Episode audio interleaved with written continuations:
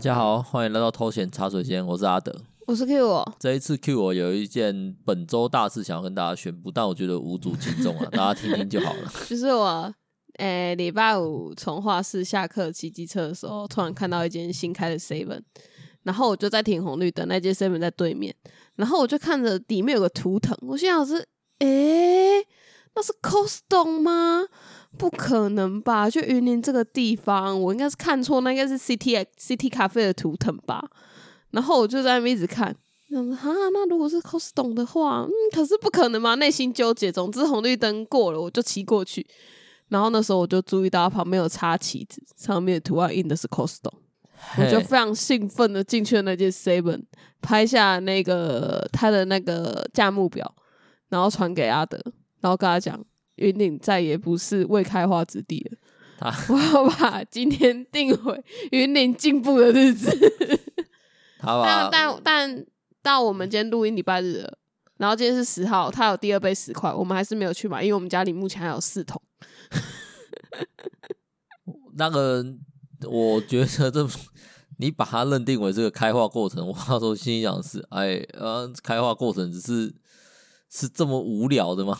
它很重要Costco 没有啊，你看哦，它我在彰化长大嘛，然后彰化没有 Costco， 所以我第一次到台北的时候，假设如果不是我朋友带我进去吃，跟我说那家冰淇淋很好吃的话，我这辈子都不可能去吃 Costco 因为它在我的认知之中是不存在的啊。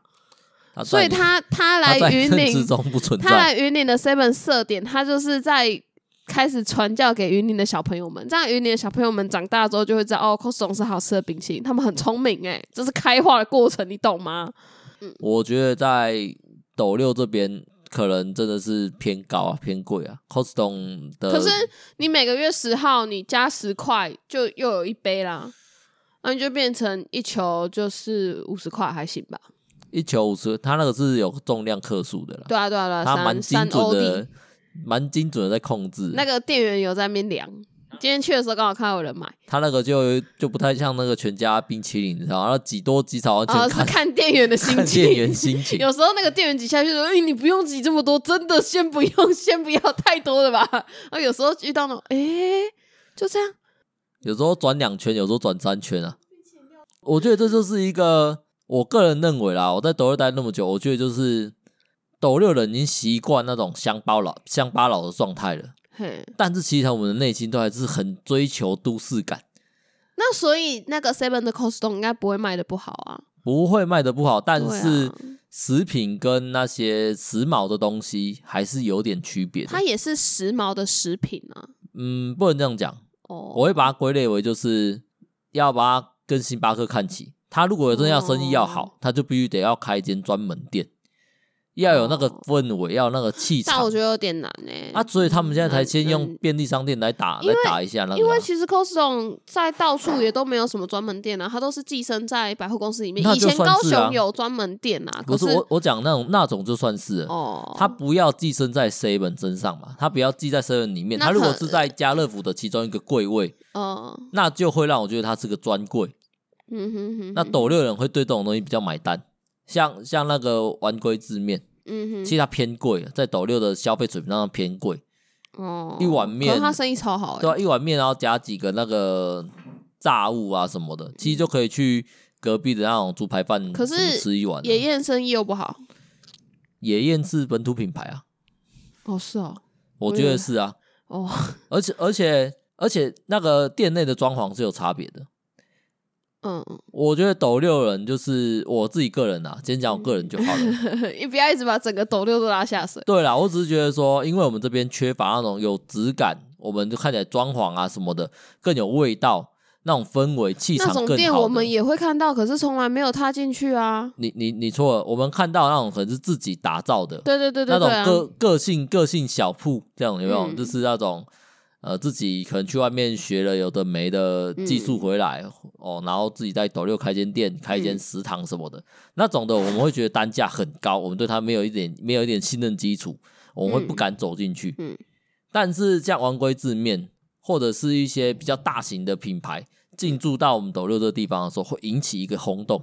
但是星巴克我们也没有，我们也不太敢进去啊。星巴克我们不敢进去啊，因为那单价消费太贵，再来就是咖啡这种东西我们又不常喝。它有面包啊，它也有新冰乐啊，有面包和新冰乐，那还有马克杯啊。那问题是它的单价就太高，那不是我们平常会去吃的东西啊。哦，而且我们怎么可能点了一个面包然后在里面吃到爽？星巴克的人不都这样吗？没有啊，可是问题是那是我们没有办法去星巴克做这种消费，但实际上星巴克的人是很多的。哦，也是啊，我们每次经过星巴克里面至少都坐了一半的人。那不是点了一杯饮料之后就不走吗？对啊，不走又如何？他本来就要营造这种氛围给人家。拜托，哦，你去网咖包8小时，这有点难念。哪有难念啊？那1小时算20块好了，嗯，也要160啊。哦，对对，所以你是说去星巴克就像是包网咖一样的概念，很赚吧？哦，可以吧？也是啊，也是，而且又安静，对不对？嗯，又没有烟味。对啊，啊，所以可是你要自备电脑啊。啊，那又怎样？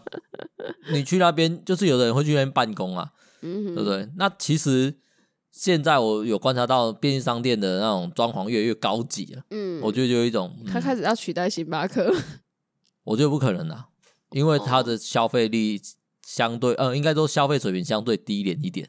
你买一杯麦香红茶也可以在那边坐半天呢，啊，嗯，那就代表什么？会有一大群屁孩子在那边，或者一些莫名其妙的老人家坐在那边，或是有人那种上班很闲的时候就会去坐在那里。对啊，会啊。就像曾经的你，所以你现在在攻击我吗？我们在录音前已经讲过了，我们两个人讲话，我这样在攻击你吗？对啊，我觉得算了，我只是在带一个前面以前提过的梗而已啊。放心啦，我们的听众哦，每一集都是新的，代表是每一集都有新的人愿意点进来听，这样不好吗？一般人讲听不到这个时候啦。哦，大概10分钟之后就是我们的时间了，10分钟前就是在服务运动。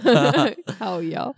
好啦，我没有打算要聊太多那种斗六这边对品牌的盲目追求。我觉得斗六真的会有对品牌盲目追求的那个时期。我觉得因为平常要得到有点困难，所以如果他来了就会想要饥饿行销吧，我觉得。每个品牌方都拥有这样的一次机会，饥饿行销一次。刚来的时候，对，但是斗六人会饿很久，最后能不能留住，就真的不知道了，还是要看实力啊。实力，我觉得在食品方面真的相对会难一点留下来，是吗？我会这样觉得，因为毕竟食品这种东西，尤其现在又一直都疫情影响，都很提倡外带。那如果像我去玩龟，我外带回到家，它就是个普通的乌龙面了。对啊，对，而且还很贵。在那边我在内用的时候，我先不管它装潢如何，我先不管它气场如何，至少它那个油渣渣，你知道吗？就那个它有面粉渣渣，我可以无限加，对不对？我那葱花可以无限加。穷人心态，那都比我带回家吃强吧。对啦，对啊，所以说带回家应该要比较便宜一点。那尤其是星巴克这种东西，我去外带星巴克回来，那真的是要把杯子放大10倍，要背在身上那种，才让他觉得说，对，我今天是有到星巴克消费。我觉得它应该已经不是潮流饮料，是平民饮料了。就目前来讲，没有像刚开始那么的潮，就像 Google 还有苹果手机一样。不会，我认真的跟你讲，如果今天我拿着一杯星巴克，晃荡的去到我的公司打卡，全部人都会跟我讲一句：“哎呦，发达喽！”还是说：“今天庆祝哦，不错哦，喝星巴克嗨起来哦。”那我们平常没有喝吗？没有啊，没有在喝星巴克。我们平常的生活最多是 City Cafe 之类的，哪有人有钱到去喝星巴克？尤其打开来居然是黑咖啡。你去星巴克，然后点那种美式黑咖啡，或者是纯咖啡卡布奇诺那种感觉，不是点新冰的那种。那感觉更不一样。那今天其实要讲的主题是食物的东西啊，前面讲那么多都是屁话。没有，前面是我的本周大事，我的本周还来，我本周最快乐的时候，在我去画室，然后承受那边的有钱小孩攻击结束之后，回来看到斗六开的 Costco， 你知道对心灵是多大的慰藉吗？那我想问你啊，你刚刚说你去画室的时候，那边的普遍都是有钱人啊，对不对？好啊，对你来讲都是有钱人啊，只要是他们有出过国的，有没有？这样，我重新定义一下 Q 我的有钱人的定义哦。大家如果被攻击到了，或者是觉得不满了，欢迎留言，好不好？他的定义就是，只要你有出过国，除了东南亚之外，你有去过欧洲、美国那些西方世界，那你就是有钱人。那不算吗？对你来说不算吗？好，大家可以开始留言了，好不好？对你来说不算吗？我先不讲我的定义啊，好不好？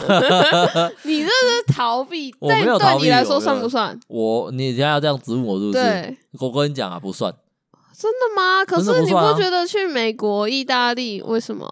你们那些妈妈去欧洲的那一次，没有，那些是小朋友哎、欸。啊，那是小朋友。那你有没有想过，那可能是父母省吃俭用，就像我爸爸让我去北海道那样子。他省吃俭用啊，可是他们那种都会是，我高中的时候去了英国啊，然后这个暑假我姐姐又想要我去意大利，这样你跟我说不是有钱人？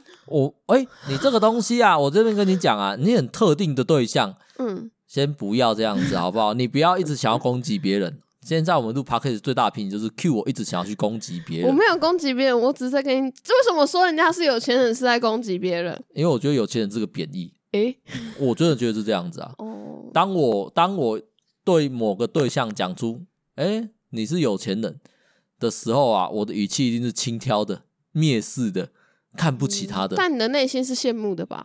大家不都羡慕卑劣的人吗？会吧，会羡慕。如果我是有钱人大家这样讲的时候，我也很无奈，摇摇头说：“哎呦，还好啦。”对啊，他也是优越啊。优越又怎样？我有本钱优越啊！再怎么样，你骂我，钱也不会变你的啊。对啊。啊，所以穷人只剩嘛一张嘴，只能骂啦。对，只一张嘴，所以讲人家有钱人就等于是在骂人。这理论说得通吧？这个环环相扣嘛，好不好？环环相扣、啊。好像被你滑坡滑成功了，不知道从哪边没有滑坡滑成功，真的就是如此。所以。我们了不起跟你同事讲，例如说你要讲你同事最近有点小发达，不要讲他有钱人，然后太严重。你可以讲，哎呦，今天小康哦，最近小康哦。这些话从你嘴巴里面讲出来，都有一种嘲讽的感觉。我不知道啊，可能是我讲中文的时候，讲国语的时候，都特别会有一点轻佻的感觉。我讲台语会比较实诚一点。哎呦，今天好呀哦，这样会比较好一点吗？没有，我不会这样讲。好吧。哎，给他五探钱啊！你是很微妙，算了，不要讨论这个，太微妙了，一定是你的脸就长得不诚恳的样子。到底脸长得诚恳是长什么样子？我实在很难想象。很像我这样吧？好，对啊，你这样，毕竟会被怪叔叔缠上。好了，不要再聊怪叔叔，我这边先讲，不要聊怪叔叔了。那讲回来到我们的主题啦，我们今天原本想要用一个轻松的方式带入食物的东西啊，就是我们为什么会确诊啊？就是阿德最近都在煮饭啊，可能他去了市场就被传染了。这个东西我也没有打算要去针灸了，因为我也都有好好做好戴口罩的动作，好不好？那得了就得了，怨不得别人。花了我5天特休，我真的是现在想来啦，心里其实有点不太爽的。说实在的，是这样吗？可是在家里过这样不爽吗？在家里过这样。没有，我特休我也可以自由的运用啊，但是我因为今天政府的政策，我必须要被家里关那么多天。那我因为我不想要用病假会被扣钱，即便有半薪，我还是说我就不想被扣钱，那我只要用我的特休。当时的想法是这样子，但是我回到公司之后，蛮多人都跟我讲说，你就休息了，还有半薪可以领，你干嘛要去用特休？可是你不是说在年终的时候会再扣回来吗？我们公司的制度会有年终会依照病假的比例再扣一点奖金，所以那只是早扣晚扣而已啊。没有，不会扣到全薪全部加起来大概可能还可以拿1/3吧。可是我心想就是我不想被扣钱，因为我的状况比较不像他们那么有余韵如果那个月我被扣了那些钱。那对我的生活会造成比较大的压力，就这么简单。毕竟现在股市大跌啊，我们的我不要去看，不要看，那看了会心脏病发作。还好我们投资的金额 很少，但是我们本身的存部就很低了。我大概投资20万，大概亏6万了吧。不需要讨论你的投资经历，好不好？我们没有打算要去跟人家讲说我们有多贫困，完全不想面对。好啦，我已经第三次让他讲他的烹饪，他的食物。我今天没有要特别讲我的烹饪，我今天要特别着重讨论的是你的问题啊。现在是我要攻击你的时刻了。哦，今天不是说好不攻击？没有。说好你不要一直想攻击，但是这件事情我如果讲出来就是在攻击。对，好哦，这件事情一定得认，这一定是你的锅啊，这一定是。我有做什么吗？你差点把我的气炸锅搞坏，你知道吗？那哪会坏掉？我又不是放什么湿湿的东西进去。好，来大家评评理的时候到了，好不好？各位要上线了，把你的那个锤子拿起来。你不是说他们只听前10分钟吗？留到这边的听众就是可以有资格拿起那个法锤的人了，好不好？Q 我呢，有一天在家，因为我要去上班了，然后他那时候还是在家里被隔离的状态。对，我那时候没有准备东西，我忘记买便餐给他，我忘记买面包啊，或者是一些可以直接吃的东西给他，我就有点紧张问他说：“哎呀，我今天去上班，那你中餐你要怎么解决？”他一脸淡定跟我讲说：“哎呦，我会自己想办法了。”我就跟他讲说：“可是你又不能出门。”而且你一定也不会叫福邦打吧？他说我干嘛要叫福邦打？随便弄东西可以吃吧？对啊，又饿不死，冰箱那么多食物。对，他的态度就是这样子，云淡风轻，仿佛这一切世间都跟他没什么关系。然后我就很紧张，我跟他讲啊，我想到了，我们冷冻库有东西可以吃，哦，有那个奶黄包、冷冻包子、冷冻的水饺、肉粽哦。那你要做这些事情啊？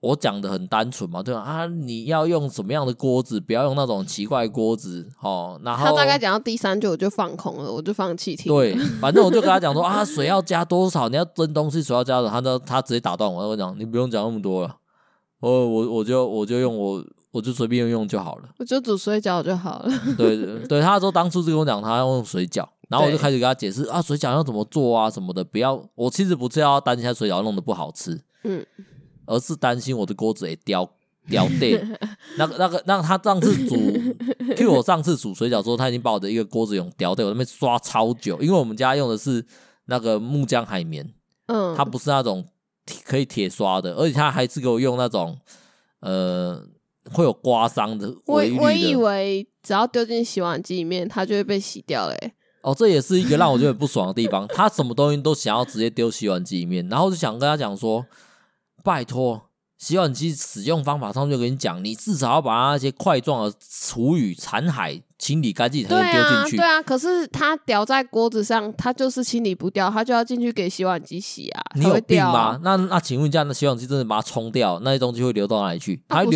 流到洗碗机下面的一个小小的那个过滤槽那边。那过滤槽你有去清过吗？没有啊！你如果没有去清过的话，你就没资格跟我讲说你那些东西要留给洗碗机去用啊！不是啊，因为你看哦，放在上面也是你去刷啊，我放进洗碗机里面也是你去清，那至少反正你迟早都要清洗碗机，这样你不是比较轻松吗？你至少不用刷啊！这边我要再一阿里一下，我要再那个反驳一下，你如果放在那边我去清，我一定会不爽，对不对？但是如果你把它直接丢进洗碗机，没有跟我讲。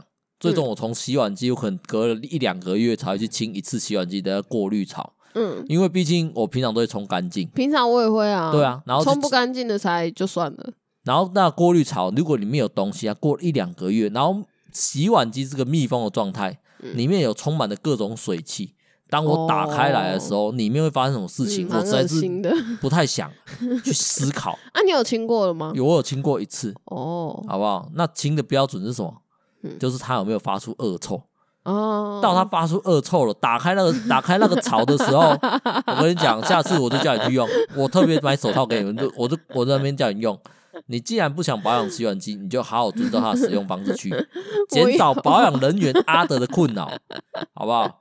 这件事情你得认吧，先认的嘛，这一条先认一条嘛，罪名先认一条嘛，好不好？但是 Q 我至少他有好好的去。把那些能够冲掉都冲掉了，这边我不想太过于指责他。讲回来叫气炸锅，这个混蛋呢，他可能在当时我自己心里想的小剧场，他可能当时默默觉得肚子饿了，然后打开我们家冰箱的冷冻库，发现了有没有，我根本没有开。我那时候想的是你没有开，你怎么拿出那东西去炸？没有没有，一开始我想说，哦，你觉得我煮水饺很危险，因为你前一天在那边跟我讲那些嘛，我想说算了，我不要煮水饺好了，反正我们家里面有一堆泡面，阿德每次上大夜都会带泡面回来，所以我就去开我们的泡面柜。我一直惊讶的是，哇，干，居然没有泡面了啊！不是随时随地都有一堆泡面吗？然后没有泡面，我才想说啊，可是华兰的烧水哦。好麻烦啊！不然有薯条，吃薯条好了，反正气炸锅按一按，它转一转就好了。所以我才去拿薯条出来丢进气炸锅里。这边啊，我得再讲一句啊，好不好？他刚刚讲了哦，我好懒得烧水哦。嗯，这句话的时候我就有点愤怒了，因为呢，我在给他讲解水饺煮的过程的时候，我跟他讲冷水下锅就好。他那时候跟我讲，哦，我要先烧水，因为他心中煮水饺的方式就是先把水烧开，然后把水饺丢进去。不是啊，你冷水下锅，它就会掉队啊，因为我又不会去顾它啊。那如果它是热水下锅的时候，它已经在滚了，它啵啵啵啵啵，它才不会掉队啊。这边有听到这个女人丧心病狂的发言吗？这边我不解释水饺怎么煮，但是我直接解释你的问题，回答你的问题。冷水下锅，水饺下去之后呢，你只要用你的小汤匙，稍微让水饺让水面变成一个旋转状，就是让水饺不要直接碰触到底面就好了。那它基本上掉队的几率就是蛮小的。可是你不顾它，它就会掉队，它会再沉下去啊。它再沉下去也没关系，反正就是没有关系。它比你热水下锅，热水下锅你也就会掉队，它会立刻黏住，立刻黏住。哦，好不好？而且它会变得熊熊，非常的让人觉得恶心。好啦，反正水饺问题到这边结束了，好不好？再回来，刚刚大家听到他的故事是，他决定拿薯条出来炸，因为我们家有常备那个冷冻薯条。因为我会按气炸锅啊，连气炸锅都不会按的话，那个。不是，我只想说我一直用气炸锅也没有被你念过，所以我觉得那就用气炸锅好了，反正就交给气炸锅去做，就不会有事了。信心来源很强啊。所以我就把我的薯条跟我的鸡块倒进去，按好，我人就走了，我人就又回到电脑前面。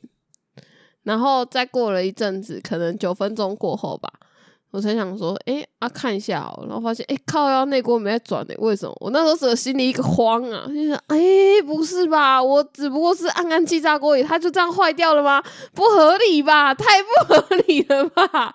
但我也是想着，可是如果我现在按暂停，我是不是等一下它又要重炸？这样好麻烦，干脆让它炸完算了。然后我就不管它，我就继续去看我的电视。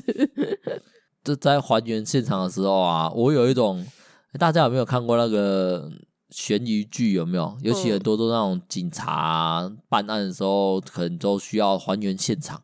在你刚刚还原现场的讲解过程中，我内心的怒火就一直不断的起来。为什么？还好吧，我也没做什么。来，这个要讲一下，你这个女人啊，看到气炸锅不对劲的时候，一般人状态之下是会先按暂停，然后好好的思索一下到底哪一个环节出问题。他没有暂停啊，他只有开跟关而已啊。一个气炸锅不可能没有暂停，你只要把开关那个地方再按下去，就立刻停掉。他没有写暂停啊，他只有写开跟关。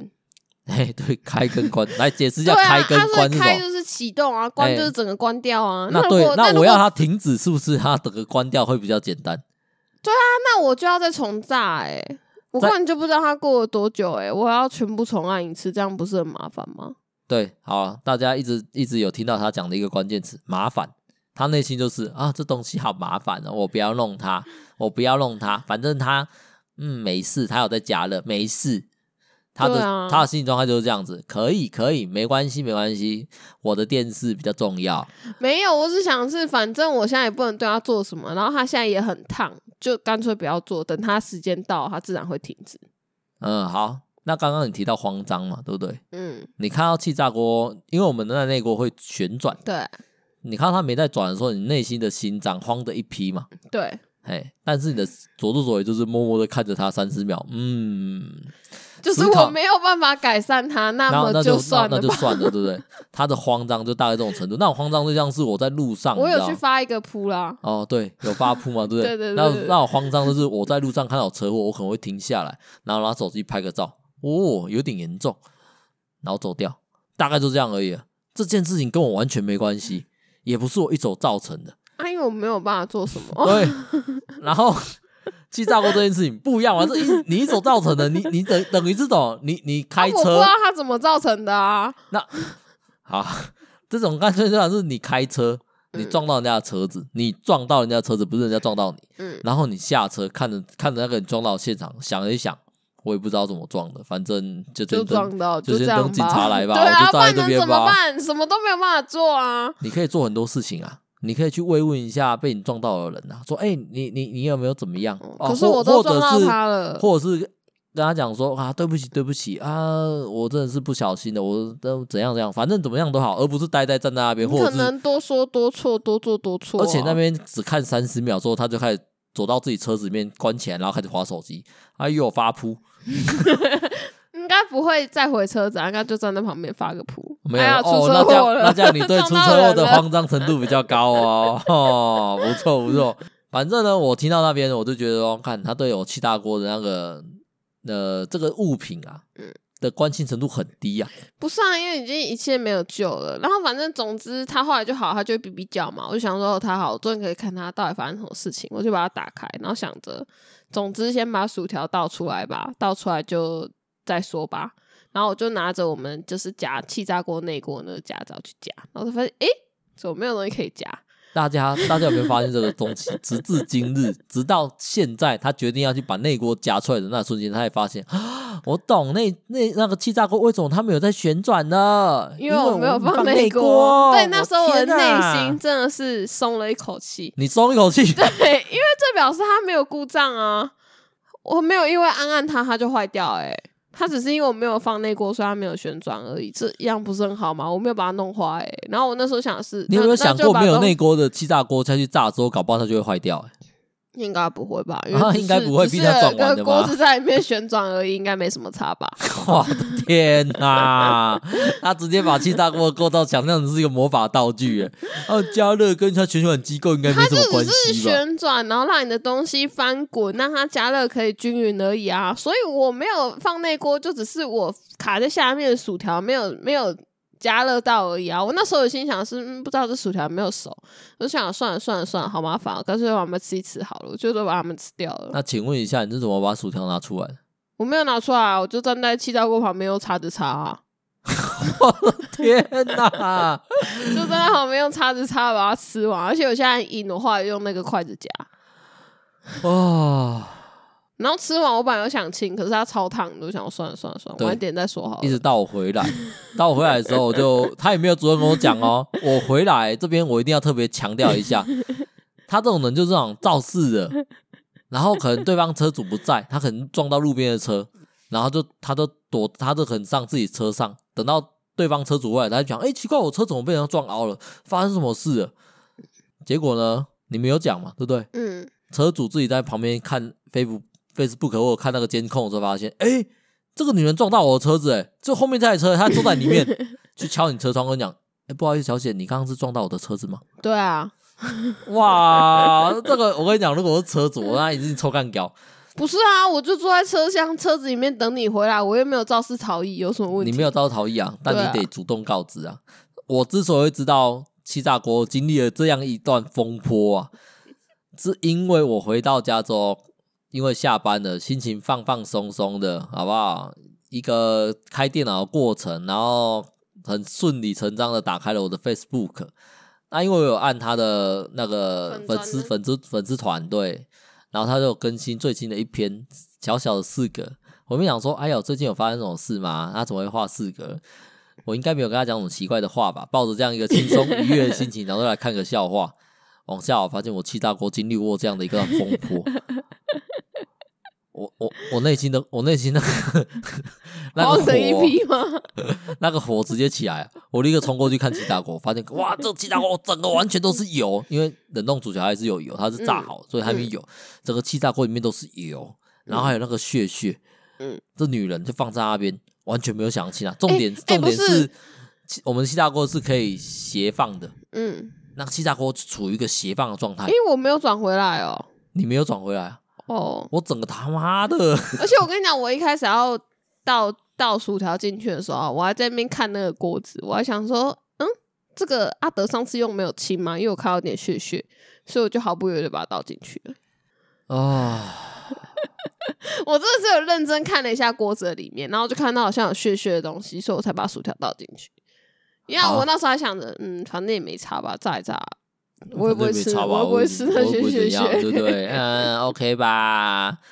啊，然后呢我切完气大锅之后呢，我就直问他说啊你到底怎么用的，然后他把来龙去脉跟我讲完一次之后，我内心的愤怒啊被我的无奈给压下来了。因为我算是有替你想过我试着去想了一个我觉得伤害最低的处理我自己中餐的方法。我没有想到它会变得更严重的伤害。 你以后如果这样子啊你伤害最低的方法是叫富邦达送过来，可是这样还要下楼拿，我被隔离对你伤害可能大一点，但对我伤害可能会很轻。好不好啊，我怎么知道家里没泡面了？干我屁事了吧。泡面还要我也是我准备的你。对啊，所以我一直都以为有泡面啊，如果有泡面我就会吃泡面，那就是总是烧个开水而已，也不会怎么样。你简直是无可理喻的女人啊！说实在的，实际上你要偷偷把泡面送给你弟。我没有偷偷啊，因为我觉得我不会吃啊，我也没有想到那时候我还没有被隔离，我也没有想到之后我们会被隔离，就这么简单，好不好？不用去牵扯泡面为什么要送给人家吃，因为我们没有吃。我偶尔会吃啊，我在家不想弄东西吃，不想出去买，我就会吃啊。好，可以，没关系，之后我再吞给你，好不好？好不好？OK 嘛，就是反正我两毛都是你在割嘛。OK 啊，没有，你现在觉得说在家里有泡面很重要，它可以保护你的锅子，保护你的气炸锅，守护你的厨房。不用了，不用，你至少3个月不会再被隔离，你可以自己出去买东西吃，好不好 ？OK 啦，好。可是有时候就是会不想出门啊。不要再讨论这东西了，那我回归到我们的那个刑事案件上面。这件事不是描述完了吗？还有什么？还有一点让我觉得。我一定得讲出来的，这算是一集爆炸的怎么对峙现场吧。那时候我就跟他讲说，你没有放内锅，你不觉得很奇怪吗？我跟 Q 我这样讲，他跟我讲说没有，我没有看到内锅。对啊，他的语气理直气壮到就是内锅仿佛不存在在这个家里面一样。不是，我本来就觉得内锅在里面的，我就跟你说我有看到血血，所以我就一直觉得内锅就在里面了。对，然后那时候我就跟他讲说内锅啊。我一直放在气炸锅隔壁有一个烤箱。那你为什么要把内锅拿出来？因为内锅我洗过，它在外面晾干，它如果放在气炸锅里面，它永远都会是湿的，就这么简单。哦，这理由你可以接受吗？我要想晾干要放回去啊，晾干要放回去啊。对啊，我没有想到你会去用气炸锅啊。你已经有多久没使用过气炸锅了？因为都是你在炸啊。而且在我当天要离开家去上班前，应该说前天啊上班日的前一天在跟你讲解料理过程中，我心里想的是我应该不用特别交代气炸锅吧，气炸锅这种东西他应该不会想要去用吧。会吗？很方便啊。我心里想的是这样子好不好？而且我也没有想过说这家伙气炸锅来我们家应该有个半年之久了，你使用的次数啊可能算下来没有不超过5次，可是有用过，没有6次，一定没有6次，就是每一个月你可能用不到1次，一定没有所以气炸锅在我的想法是它不在你的料理选项中。那电锅不是更没有吗？电锅可能1年用不到1次电锅它啊，这边再跟大家讲解一下，我有跟他讲过说可以用电锅蒸肉粽啊或者是包子那是因为电锅它只有一个开关，但电锅我觉得比气炸锅容易爆炸。电锅为什么会爆炸？因为它会烧坏啊，里面烧到没有水它不就会坏掉了。我这边不解释电锅的那个原理是什么好了反正电锅都有安全开关它只要到了工作温度以上超过它安全值，它就自己会跳掉了。哦，是这样。我一直以为电锅就那种你没按掉它就一直烧。那为什么煮饭的时候它突然就啪一声？对啊，可是那个啪起来它不是还在保温吗？那它对，那它一直保温保到最后它就会烧坏啊。不会，它不是瓦斯炉它保温就是温度降到一定程度它可能会再启动，就这样而已，或者是它会维持一个相对低的温度，不会有事，好不好？不会有事。所以电锅它可以保温保一整天没差啊。学到了。那你为什么不要前一天就帮我弄好啊？就保温保到隔天中午我就有东西吃了。我他妈早上要出门上6点半要出门。不是啊，我说前一天啊，如果他可以一直保温的话。没有人会这样去使用电锅，一整天保温下来，你觉得它耗电量会比你的冷气低吗？我不知道会怎样、啊哦啊、我不知道啊，但是我就觉得没有必要吧，东西要吃再弄就好了，放一整天、哦、保温一整天东西你再去吃，你就觉得好吃吗？可以吃吧，我不知道啊，我不知道会，我真的不知道它会不会坏掉啊。哦，现在夏天那么热，对不对？也是啊，反正基于食品安全、嗯、我不可能这样做、嗯、哼哼，我也没有想过说你的厨艺就糟糕到这个程度，那我没有觉得那么糟糕啊。好啦，那食物的东西呢其实还有其他的，但目前我就先抱怨到这边哦。这件刑事案件我们就这样子哦，法锤落下哦，定案有罪啊、就这么简单，有罪。讲回来之后我就开始好奇了，嗯，我就好奇说诶，黑暗料理这东西嗯，会不会有一些有趣的事情？嘿，那我就去查了一下那个网络上的黑暗料理、啊、嗯，我发现啊嗯，大部分都是女孩子 po 上来的文章居多，可能女生煮菜的频率还是比较高。黑暗料理呢？没有啊，就是比如说有50个女生跟50个男生好了，可能有40个女生都有在煮饭，然后可能只有你这个比例一定不正确、啊、可能只有20个男生有在煮饭，那人多嘛，做出黑暗料理的机会就高。然后或者是男生很有自信，他就算做出来的东西是黑暗料理，他也不觉得那是黑暗料理，所以他就不会 po 上来分享。哦，是这样子，是、嗯、好啦，没关系，或许你的理论是对，毕竟女孩子用厨房的几率在我们的旧传统印象、嗯哦、可能就是这样子、嗯、现在新时代的男女我是不知道怎样，可能大家都没什么在使用厨房。我想我大学交那男朋友啊，然后我那时候刚上大学前我妈怕我会饿死，所以她强迫我跟她学了如何煮玉米浓汤这个东西，然后我也就学了。那上大学交的男朋友理所当然就想着要展现一下厨艺嘛，煮给他喝喝看嘛，展现厨艺吗？对，你展现一个零的东西有什么意义吗？然后他喝了之后就拉肚子了，因为那个时候的我不会打蛋，我只会把鸡蛋捏碎，所以我捏碎之后就把蛋壳挑出来。那我也很贤惠的，我那时候也没有想过说蛋其实是经由鸡的屁股出来的，所以我也没有洗过那个蛋壳。你洗蛋壳也没有用。那反正那时候大学那男朋友在喝过那一碗拉肚子的玉米浓汤之后，他就开始下厨。哦，他发现了生命啊，一定得要自救啊！依靠别人一定会倒啊，靠人能倒啊，靠山倒啊。大家最好也都要有这个心理准备啊。那讲回到黑暗料理啊，嗯，然后我就在看那些女孩子 po 上来的黑暗料理，嗯，其实大部分都只是颜色很奇怪，嗯，因为他们加的有些东西蛮奇怪的，嗯，然后呢，其实没有什么厨艺可言。我觉得厨艺这种东西一定是需要经过练习学习的过程才能变成厨艺，嗯，如果单纯只是开火加东西下去，那不叫做料理，那单纯只是加热食物到它熟可以吃这样而已。对，我的定义是这样。没有，他们有一些并不是火锅、哦、他们只是把锅子拿过来，然后加油，然后把它拿下去煎炒、我还不敢加油因为我觉得油超可怕的，它会撇我希望你这辈子都不要再加油了，好吧？我没有啊，我没有加过油啊，我连煮炒饭都加水有的人不要再讲你的事情了，这一集会让我气火攻心啊！干你很自然，这一集我们 Podcast 要正式宣告结束啊！不想录了。反正呢，他们有些都只是拿下去干煎或者直接炒。嗯，那他们会印证的一件事就是说，油嘛，这东西嘛，我们内心中学它是什么？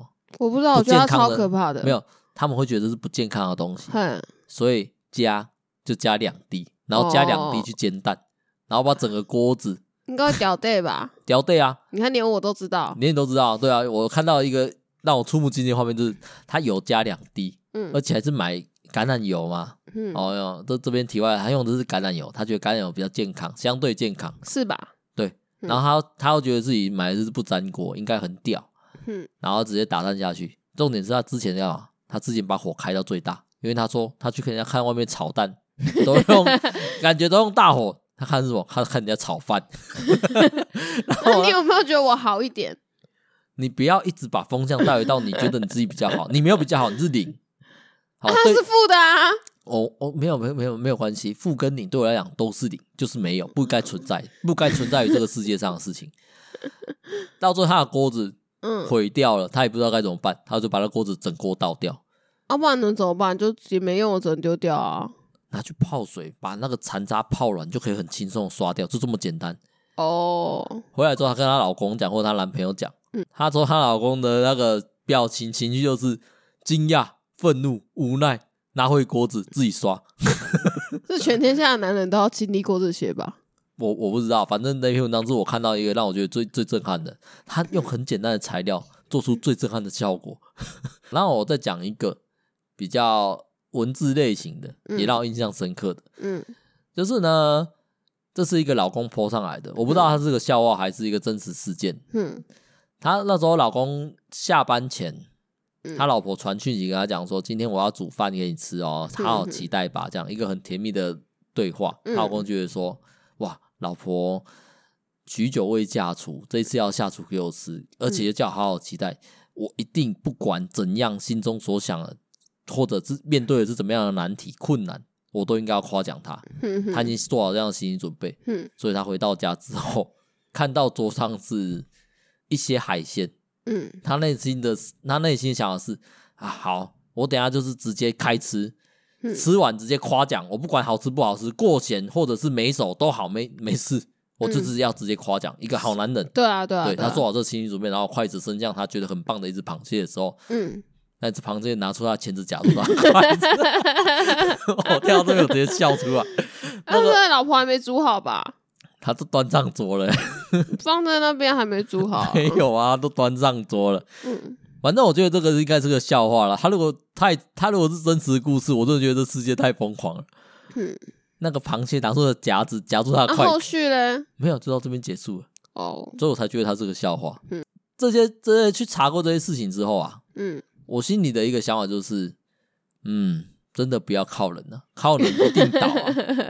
这边让我讲那个，我们在最近在讨论厨艺的东西、烹饪的东西的时候，你讲了一些你同学的故事嘛，就是那些妈妈们啊什么样的故事，说他们就是要煮然后又被嫌啊之类的。有一个妈妈，她就有说，就是她过年都要回那种老公家帮忙做准备，然后就是大家一起挤在厨房那很累嘛，所以她就有跟她的婆婆提出说啊，不然她在她家煮好，然后煮好再带过去，这样就不用大家一起挤在厨房。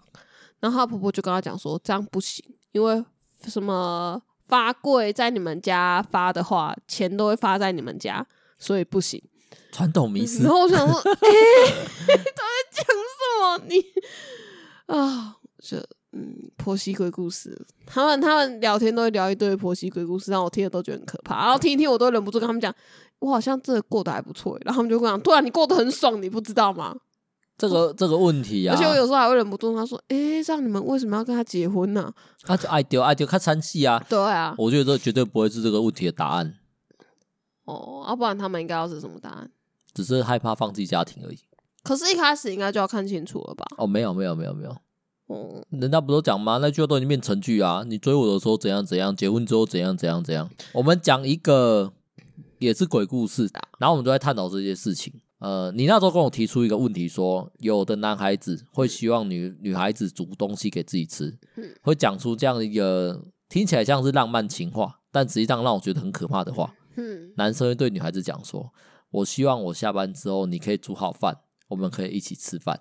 但是我听起来就是鬼故事啊！我听起来就很可怕。那如果你的老婆不是我，是一个厨艺很好的女生呢？她的职业是厨师。他的职业是厨师，我会比照办理男厨师的状态。其实有很多男性厨师，他们回家是不下厨的。对啊，但你会跟他提这样的要求吗？因为你确定他煮的东西是能吃，是好吃的。不会。哦。因为我觉得下了班之后，要过怎么样的生活，其实最重要还是在个人。我觉得尊重是一个，你不想做这种事情，就不应该去强求对方。这是一个最基本的吧。对啊。那之前你跟我讲过说，听到这句话。这好像是我跟你讲的。嘿，这个故事也是我看网络文章看到的。她的男朋友这样跟她讲完之后，她就觉得自己应该发愤图强，应该好好担起一个女生应该煮饭的一个莫名其妙的责任感。对，责任，她觉得是个责任，她就去煮了。结果她理所当然的交出一张0分，她把东西煮到焦黑一片，回来之后她男朋友看到，直接破口大骂，说她在浪费食物。她很生气，嗯，所以她跟她男朋友吵架，吵完架之后她就上网发网路去讨拍，嗯，然后绝大多数人都跟她讲说，你就应该跟这个男的分手、啊，对，要分手，对啊，反正你只要遇到任何感情的事情，一律都建议分手啦，网上发一定都是分手文，嗯。可是那时候我看到的时候，我心里想法是，这个男的到底有什么资格讲这话？嗯，他就向往啊，那是他的梦想之一啊，梦想之一就是想要下班的时候可以吃到女朋友或是老婆煮的热腾腾的饭，因为以前的家庭都这样嘛，他可能看他妈是这样嘛，所以他就也希望自己也可以这样，是这样子吧？原来是这样的心态吧？可能吧，我又不是那个男的哦。我有点不太能够理解。为什么要去要求人家煮饭给我吃，就是煮饭给自己吃？嗯，如果你没有很累，我也会希望你煮啊。可是我不会主动去跟你要求，不应该主动要求啊。对啊，可是你有煮，我就会觉得很开心，吃得很爽。所以刚刚那个笑话啊，刚刚那个螃蟹笑话啊，他凸显的那个男生是一个好男人。嗯，他可能已经有想到自己会经历一场灾难。哦，就像是你偶尔觉得你煮失败，可是我也都还是会觉得。不会啊，很好吃啊，还是可以吃啊，吃得下去啊。总是以安慰或者是鼓励嘛，对不对？对啊，因为你如果不鼓励，以后都吃不到啦。是啊，就以这样的心态来讲，我觉得那个不管是你或者是那个笑话这种男主角，都很正确的去做了这样的判断。但现实中好像不是这样。网络上的朋友，他们好像非常不见容女孩子不会厨艺，因为我有特别去看这些人家的回文什么，其实有蛮多人都说他们被自己的老公或者男朋友嫌弃厨艺到很差，让他们很受伤啊。有的人甚至因为这样子去上厨艺学校，只为了太了不起了吧？对，只为了要能够端出台面给他。那时候我就会觉得，那我的思考逻辑比较奇怪，被嫌厨艺吵哦，那就这样，不要吃啊。一般都这样吧，我吃就好了，我觉得可以吃。没有，我觉得会上来发这些文章，特别写的就是特别有感触的人。哦，可能直接放弃煮的，像我就不会特别去发。没有感触啊，那我怎么感触呢？你要吃不吃随便你啊，你不爽啊，以后就不要煮啊。对啊，和他们就是可能比较爱自己老公吧，我不知道。我觉得爱绝对不是这样子的，可能比较想要达到那个形象，达到那个贤妻良母的形象嘛。对。这我让我觉得很吊诡啊！跟男女关系就不需要用这种方式去维系吧。社会氛围吧，社会氛围现在还有这样子，应该还是有啊。因为像跟我一起上课有一个女生，年纪比我小1岁，他们家就是她在煮，这算是社会氛围吗？我不知道欸，反正她也是会回婆婆家装个乖啊。哈，她结婚了？对，她结婚了哦，她回婆婆家装乖，就也是会去帮忙下厨什么的。哦，这就不得不讲到我今天是我休假日，然后我回我家，就我自己回去，那其实我回我家我也不知道干嘛，我就躺在那边滑手机，但是我就觉得偶尔就应该回家让我爸妈看看我有没有再胖一点这样子。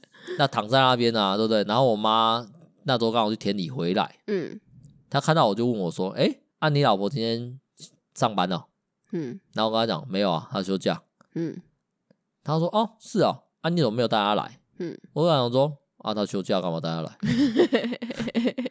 然后我妈想一想，歪着头，算了，就走掉了。然后我就自己在那边玩手机嘛，我妈都回答的很云淡风轻。玩着玩着，我就突然想，我妈刚刚问这问题是不是希望你来啊？可能吧。但是我没有想要再去问这些问题，我只是在自己脑中不断的去思考，因为绝大部分的婆婆可能都希望儿子跟媳妇一起登场。而不是只有单一个人登场，就好像没结婚一样，就好像没结婚，可是结婚的是我，又不是他们。对啊，所以你结婚了，你应该都要带媳妇回来啊。为什么？不知道，像我爸，我妈以前不喜欢跟我爸一起回他那边啊，我爸都还是会坚决要，对，就是都要一起回去，然后包括什么，我爸有参加那种会嘛。然后都会有那种餐会啊，那种班的啊，也都是坚决我妈一定要跟她一起出场，就是不可以只有她一个人。这样难道没有一种你妈是你爸的附属品的概念吗？不就是这样吗？传统不就是这样吗？就像是你其实也很不会看到只有你哥一个人回你家，你大嫂几乎都会在旁边。哦，这倒是，但是我觉得我哥应该不会强迫我大嫂跟他一起回家。那你大嫂可能比较传统啊，可能就带孩子吧，就这样而已啊。我觉得在还没有小孩之前，他一定也都是会跟着一起回去，只是他们回来的频率没那么长。在没有小孩之前，他们回家次数一年大概5根手指头啊，其实很少回家的。不过这样仔细想才发现，这其实跟我刚刚讲那种我希望女孩子煮饭的概念是一样的。女孩子，你的老婆、你的女朋友都不是你的附属品，都不是你的物品，不是你的工具，他们没有什么一定要为你做的事情。我觉得是这样子啊。那男生这边其实确实，我身边有些同事他们也都会觉得女生要应该负的责任，可是我在思考，女生要负的责任应该是共同责任。就像养小孩好了，今天女孩子如果要在半夜起来泡牛奶，那应该也要把老公摇起来才对，应该也要一起泡。哦，可能不这样，你们可以排班嘛，可以轮值嘛，或者可以把责任区分出来。例如说，你不想要处理小孩子大便、小孩子呕吐物，你就愿意熬夜起来泡奶。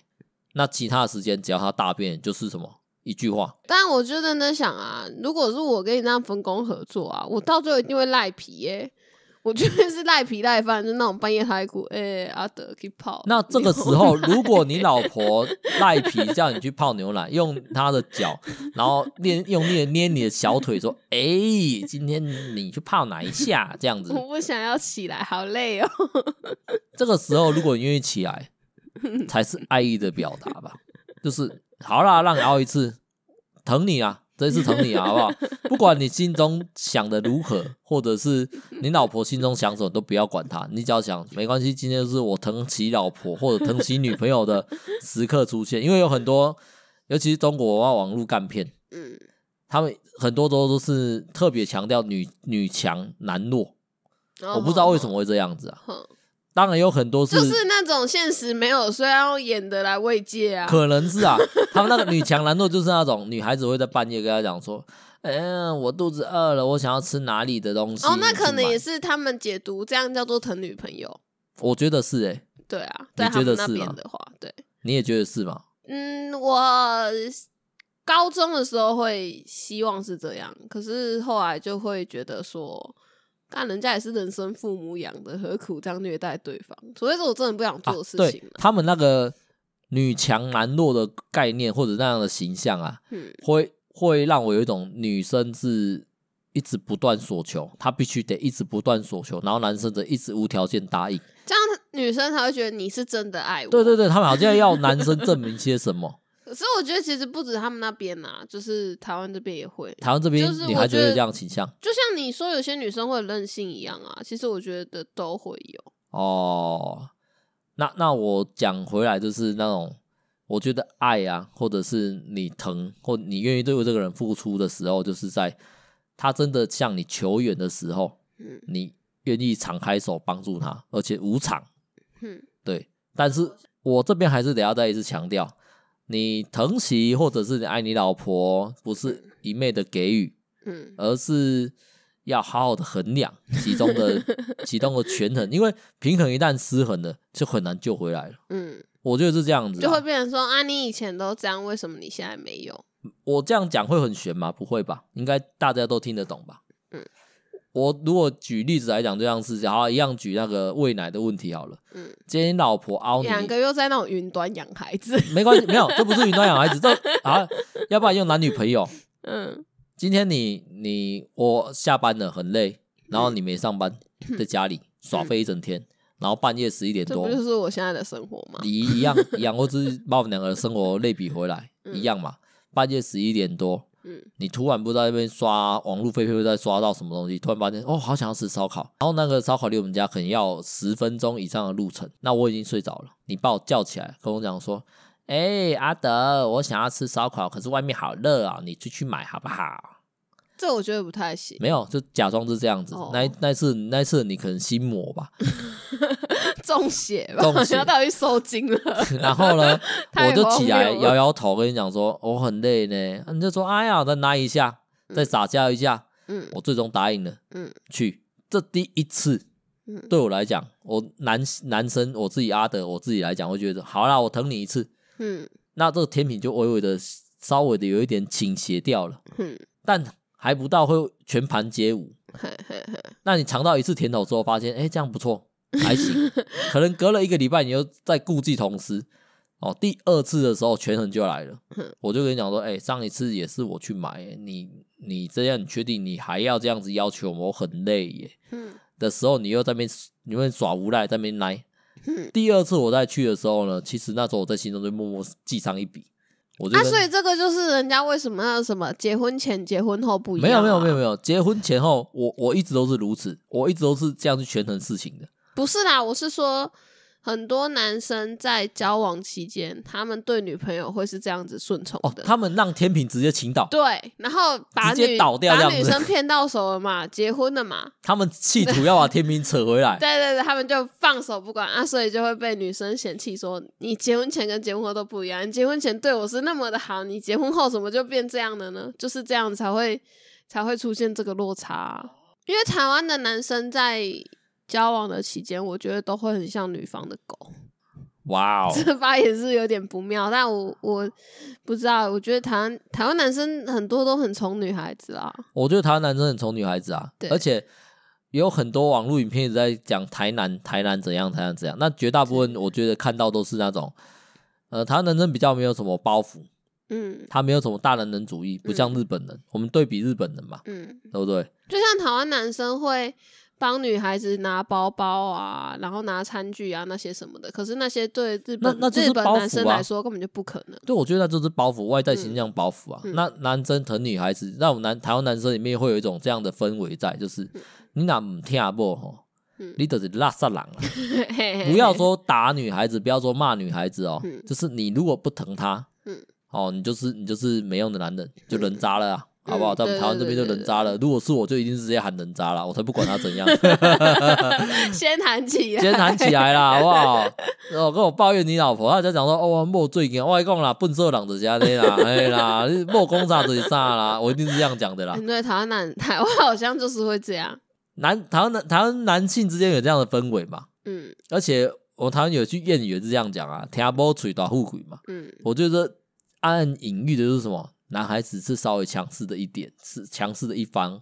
如果他愿意听女孩子的话，嗯，他可能会比较有幸运，或者是他真的就是比较我的解读是女生想的比较多哦，不是，我没有，你解读可能这样才是对的，但我解读其实是讲说，为什么都要去特别维护女孩子？在这个社会的氛围，为什么都要特别去维护女孩子？因为如果不这样做，女生会过得很惨嘛。对啊。不这样做会有一大堆人伦悲剧，就现在就以前就已经有了啊！早期的社会农业社会，像我爸妈那个时候，嗯，其实他们那个时候对女孩子的尊重度其实蛮低的，尤其是女生跟女生之间，嗯，那个时候如果出现像我这样的男生对你这样子好了，嗯，你一定是被骂最惨的那种人，大家会说我可怜，但被老婆欺压在底这样子，对，大家就会说我软弱。或者是说我被你扯上了，讲难听的破给砸破，那其实破给砸破这件事是很难听的名词，就是扫把星啦，翻译成国语就是扫把星女人，对啊。但到现在来讲，我觉得还好，因为有各种各式的生活出现，各种各式形态的交往模式或者夫妻模式，能够好好的解释我们的情况。大家还是都会说我很废给你养啊，当然不过我现在都会讲啊，对啊，你就找不到这么好的啊，怎样羡慕。可以这样讲啊，那也就是因为从我们早期的社会到现在，女生都一直处在弱势的一方，才会有不断有一些谚语啊，或者是一些氛围来跟男生讲说，你要多疼惜女孩子一点，你这样才是一个好男人，因为你是属于强势的一方嘛。那男生这边有时候就会有点把这个枷锁加在自己身上，变得没有办法去权衡自己给予的到底是要到什么程度。有的男生会说要给 100%， 或者是 80-90%， 那我觉得都是不对的。我觉得这不叫做爱他，这只是你就在宠而已啊，你只是在宠他而已，心架不好心，就像你宠我一样。我现在都已经会被人家问说你在跟阿德交往之前到底怎么活过来的啊？我怎么想啊，之前的男朋友啊，啊在跟之前有我妈啊，我觉得也是这样的没错啊，我觉得也是这样的。可是我并不是一昧的宠，嗯，而是要去好好的去权衡这件事情。就像是我刚刚跟你讲，你叫我去买宵夜，第一次我答应你无偿，第二次我可能会 argue 一下，但我还是会去。嗯，但从第二次开始之后，我就在心中暗暗的记上一笔。记账这一笔要什么时候使用？嗯，可能就是在我也觉得很累很烦的时候，而你在那边闲在旁边的时候，我就可以拿来使用。嗯，我就会跟你讲说，哎、欸、啊，今天中午很热，我真的很累。嗯，哦，你去买中餐。嗯，如果你跟我讲啊，我不要，外面也很热，我怎样我去？我就跟你讲啊，我也当时帮你买过宵夜，今天换你出去了。嗯，这个时候如果你的女朋友跟你讲说，哦，你这样就不疼我了的时候。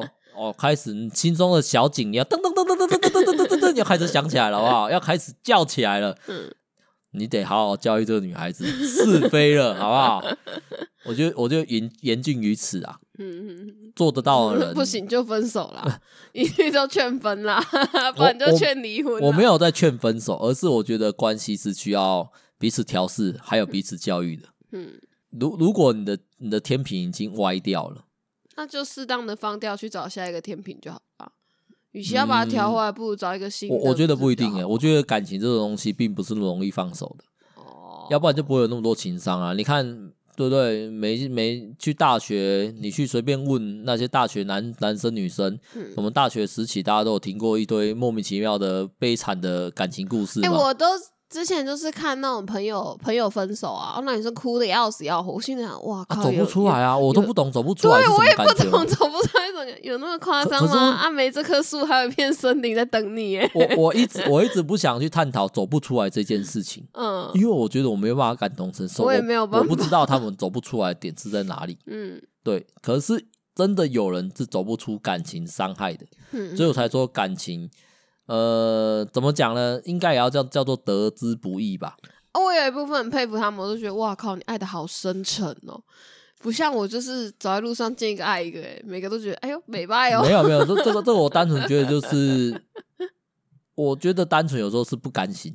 哦，你自己是被甩的那一方吗？如果自己是被甩的那一方，很多时候会出现不甘心，为什么？哦，会有一些负面的情绪，问号一直不断出现，但当自己没有办法给解答的时候。很多人是没有办法想自己退一步，或者是去放掉这些问题，因为有很多问题是没有解答的。嗯，你刨根问底没有用嘛，而且到最后搞不好解答更伤人。嗯，就像是讲一个人时代被甩了之后，男朋友跟你讲，你问男朋友说你为什么要甩掉我？我到底哪里不好？那，啊，你就不够漂亮啊。对，他如果讲这样的一句话，你接受吗？你接受了，你要去找谁复仇？就没有啊，就不够漂亮，就不够漂亮，啊。可是这就是个结啊。不够漂亮是我要接受的事情嘛，不够漂亮是我自己造成的，我也想要变成一个漂亮的女孩子啊。嗯，会出现两种情况，就是她努力的靠后天的方式去变漂亮嘛，对不对？这很常见嘛。对对对，之后在变漂亮之后，励志的那一种，对，励志啊。那如果悲惨一点是什么？那我要回家杀自己父母啊。哦，因为我不漂亮一定是我父母造成的啊。你为什么要跟把这样的人结婚？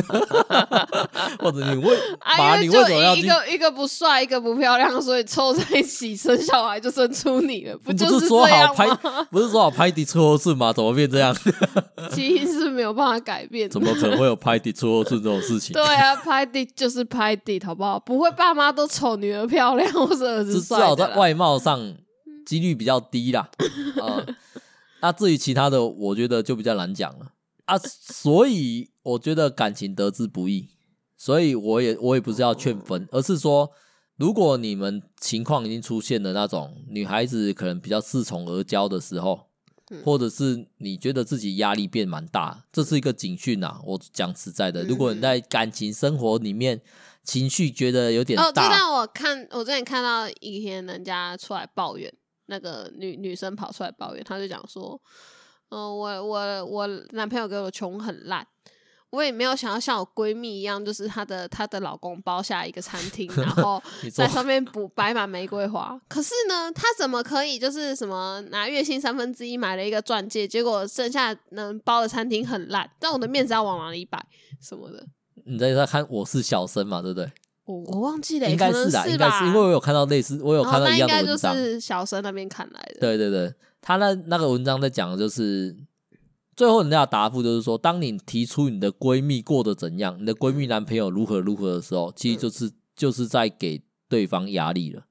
嗯。然后你就是在比较了，这就像是我看那个我的 FB 上面那个求婚过程，我就会贴给阿德看，你看啊人家多有心 啊那个时候呢就是又开始权衡了好不好我就是在施压他在施压啊，那男生对这个压力要不要全盘接受，不一定啊，你也可以选择摆烂啊，就像是气大锅对不对，他转着熟了就好了，我也不用洗，我也不用顾，我也不管内锅，我也不用去管他，我不用去关闭这东西。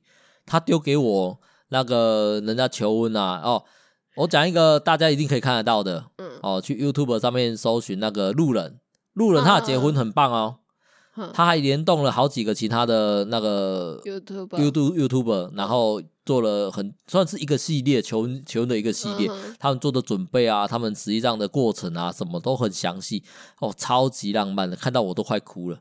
我哭的是那种内心的颤抖，怎么会这样？这个不能被 Q， 我看到看到不妙，不行，没有。当时的我心里是这样讲，我就直接分享给你看。我要跟你讲说，世界上有这样好的男人，但我不是，权衡在这边。因为他们这样做，那是因为你只看到那个男的好在这边。就是路人，我没有讲路人不好，你要跟我说他好在这里，他其余的地方烂的像坨屎一样，只好在这里。我不知道路人，我没有要这样子的对待你哦。我相信路人你也不会听到这段话的，OK？ 但是路人，我觉得你很棒哦，霸轩也很棒，但霸轩相对来讲就比较简单一点。对，霸轩也有好像有讲出一些求婚啊和拍婚纱什么的这样的过程。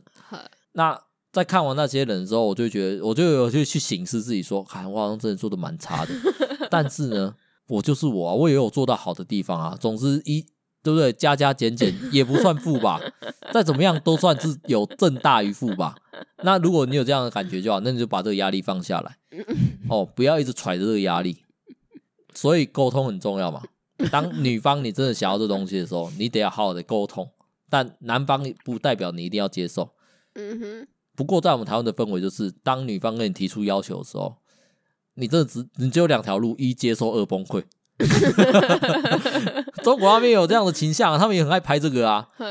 就什么可能跟女方带那个男生去家里面吃饭，然后对方的那个家长开口就是礼金30万，然后要名车、要房子、要什么都要在女生名下，然后男生直接崩溃。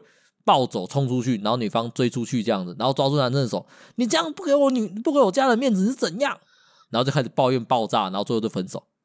这个一定要分的吧？那个片我看蛮多的，然后我就想说，这个一定是那个一定是演的，可是我觉得演的成分里面一定包含了很多真实的故事。对啊，一定是的吧？那所以什么不会只有崩溃跟接受两条路而已啊？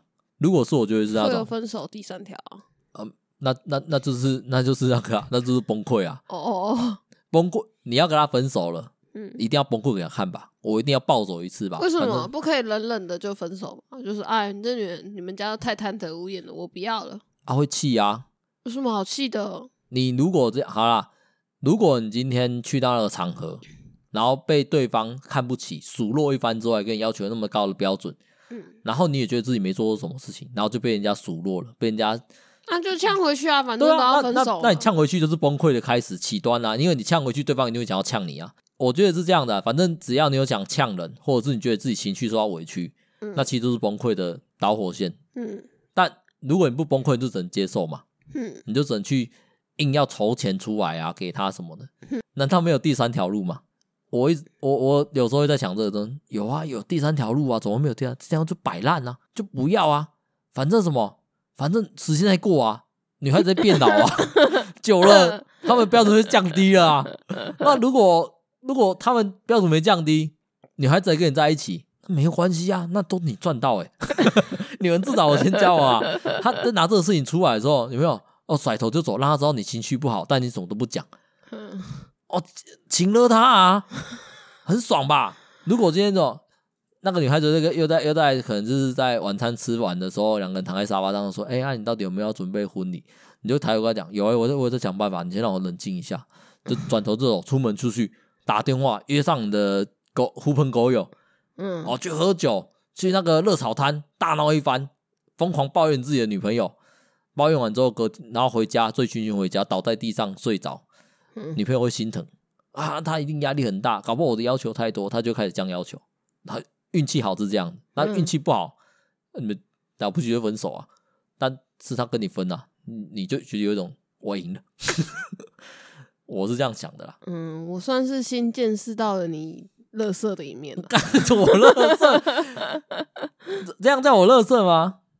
我只是不要让自己心态崩裂，保护自己有原则，然后因为情绪崩溃，最后伤害到都是自己啊。你自己想了，今天崩溃了。我觉得当下直接这个在那面前那请问要之前付出那么多感情，然后就要这样就结束？那我之前付出谁要赔给我？反正是那女的会越来越老啊。那对啊，所以说那女的越来越老，没亏哦。如果爱到了，就像那些妈妈讲，爱就较惨戏啊。那个心态我不懂啦，爱就较惨戏嘛，对不对？嗯，就是我真的喜欢这女孩子，我喜欢跟她交往的过程，除了他们家比较敛财的一部分之外，她都很好。对不对？搞不好那女孩子优点啊，加减到最后还是正分嘛。啊，我不想放手嘛，可是我又没办法接受，那就拖着啊，对啊，拖看最后谁妥协。答案不是跟我一样吗？所以我只要拖着，对不对？那他自然会降低价嘛、啊。所以就是我们婚纱照拖到现在没拍的原因吗？哦，不是，这件事情你有认真找我讨论过，所以我有认真想要解决。嗯，对，那只是说我们刚好就是时间没对到，你刚好要隔离啊。嗯，对啊，那真的是时间没对到，这个事情不用拿出来公审我，好不好？不要在节目上公审我。只是我觉得说，讨论到最后，一样啊，我的心态都还是那种男生嘛。第一，先不要全盘接受女孩子，不要去宠女孩子。你要怎么做？就阿德一个这么宠我的人，讲这些话其实是没有什么公信力。你会觉得我宠你 ？OK？ 对啊，像是你那，但是你自己去想。我从你的这些角度，在那些妈妈们看起来，那叫做宠，但实际上，他们只看到我好的部分，我差的部分你也不会去讲。差的部分，对，你也不用特别去思考，不用去想，好不好？只是因为他们长期也都他们很长期天平都倾向于她老公那边，他们以为这是常态，他们天平从来没有水平过。可是粉专的粉丝也都觉得你对我很好啊。那也可以啊，那代表什么？那代表让天平都歪了。哦，那有可能，那也有可能是我天平歪掉。包括我朋友也跑来跟我讲说，哎、欸、啊，你这样子过，阿德都不会觉得他心里不平衡、哦。这样讲好了啦，他讲到一个重点、啊，我会不会觉得我心里不平衡？哦，我不会啊。哦，我如果觉得我心里不平衡，即便我天平比较歪向你，我也觉得他是平的。嗯，因为我并没有因为我的付出而感到压力。哼。我也不会对你的要求感到压力，你的要求一嘛接受嘛，二就不理嘛，就这么简单嘛，三嘛就跟你滑坡式的讲叫你不要，就这么简单啊。啊，这种我没有压力啊，我们两个相处起来没有压力，这关系才有办法维持更长嘛。你后来看到气炸锅哪内心没有压力吗？我有什么压力？我只觉得生气而已啊。啊，骂过就结束啊，那骂过之后你还继续这样用吗？你如果还要继续造成我压力，就继续这样用啊。我下次会认真看一下内锅有没有在里面。没有、啊、按照你的状态就是啊，气炸锅我也不能用了，这个家庭这个厨房没有我可以用的东西了。大概就这样吧。还有烤箱啊？哈？你还想用烤箱、啊？烤箱还没有出过什么问题啊！哇、wow, ，你不要这边埋伏笔，我害怕。这不是一个我们的那个生活，不是一个让你埋伏笔的地方，先不要好不好？烤面包应该还好啦。你啊，烤面包？对啊，就连我自己烤面包，就把菠萝面包烤到整个都黑掉、欸，你有没有印象啊？我自己也有失败过啊。对啊，所以我失败也正常啊，你都会失败了，那没有必要啊，不要你面包直接冰着吃没关系吧？烤什么面包啊？哎、欸，我平常直接吃冰的面包，你都会跟我讲要帮我烤一下啊。我打算要自己烤，你就跟我讲、啊，你直接吃冰的就好了。这边讲到这边啦，好不好？我再讲最后一个啦，最后一个，我为什么要帮你烤面包？一来说，我觉得把面包烤热了，里面如果有馅的话，或者是一些甜甜的部分，它会比较好吃，因为它会变软。那如果我可以拿个两根手食指跟大拇指转那个烤箱它就会变好吃，然后拿给你吃，你就有满满的幸福感。这个投资投报率很高吧，我老婆获得了满满的幸福感，那代表什么？那代表我生活今天可能会好过一点，她比较不会莫名其妙生气，就算她莫名其妙生气也不会针对我，因为我有帮她烤面包。但是呢那是我在的时候啊，啊你在的时候呢烤箱的寿命危机就很让人家觉得有点可怕了。还有你浪费食物的可能性会增大很多，那我当然就叫你，那你就吃冰的就好了，反正我对我只有害无利吧。权衡权衡就在这边，是好，大家就也不能讲什么去参透嘛，好不好？男孩子啊真的是活得已经，我觉得这个时代越来越对男孩子不友善了，开始有一点要反转过来的感觉，就是女生好像变得有点更强大了，已经强到有点要把男生压下去了。我觉得还好啦。你觉得还好吗？我有点这样的感觉，因为我看美国那些女权斗士让我觉得没有那个太荒谬了啦，也是有正常人好不好？啊、是吧？但这不就是个趋势吗？嗯，因为现在讲求进步啊。而且那个中国那边出现问题就是男多女少啊。哦，对啊，他们一胎化的结果啊。对啊，所以女生会越变越抢手，物以稀为贵的话，那就代表这东西。台湾男生，台湾又没有这个问题。台湾也有，台湾一样是男生比较多。哦，是哦。对对对，难怪台湾男生都很有那种求偶焦虑的感觉。男生都有吧？我觉得男生都有求偶焦虑啊。都会让我觉得怎么会一直有这么严重的求偶焦虑？动物界的雄性大部分都有求偶焦虑啊，女生比较没有啊。对啊，这就是我觉得很奇怪的地方。那是生物学的部分，我就不讲那么多了啦，好不好？那今天节目也要到这边告一个尾声了，我已经讲完，反正都他想要抱怨的部分，他的本周的。本周 highlight 嘛，这不叫本周 highlight 吧？本周悲惨事件嘛，悲惨世界、欸，说真的，哎，反正隔那么久没录音啊，好好的定调一下，哦，好好的定罪一下，我不要讲定调，对啊，就只是最近发生的这件事情，可以让他拿来讲而已，啊，不然每天日子也是这样过，没有什么好讲的。是啦，啊，不过生活嘛，自己找点乐趣。好啦，最后算是帮你制造很多乐趣啊啊嗯，然后。算让我做个结尾好不好？好啦，感谢有听到这边的听众好不好？那最后就在这边跟大家说再见了。好，我是阿德，我是 Q。 好，大家拜拜拜拜。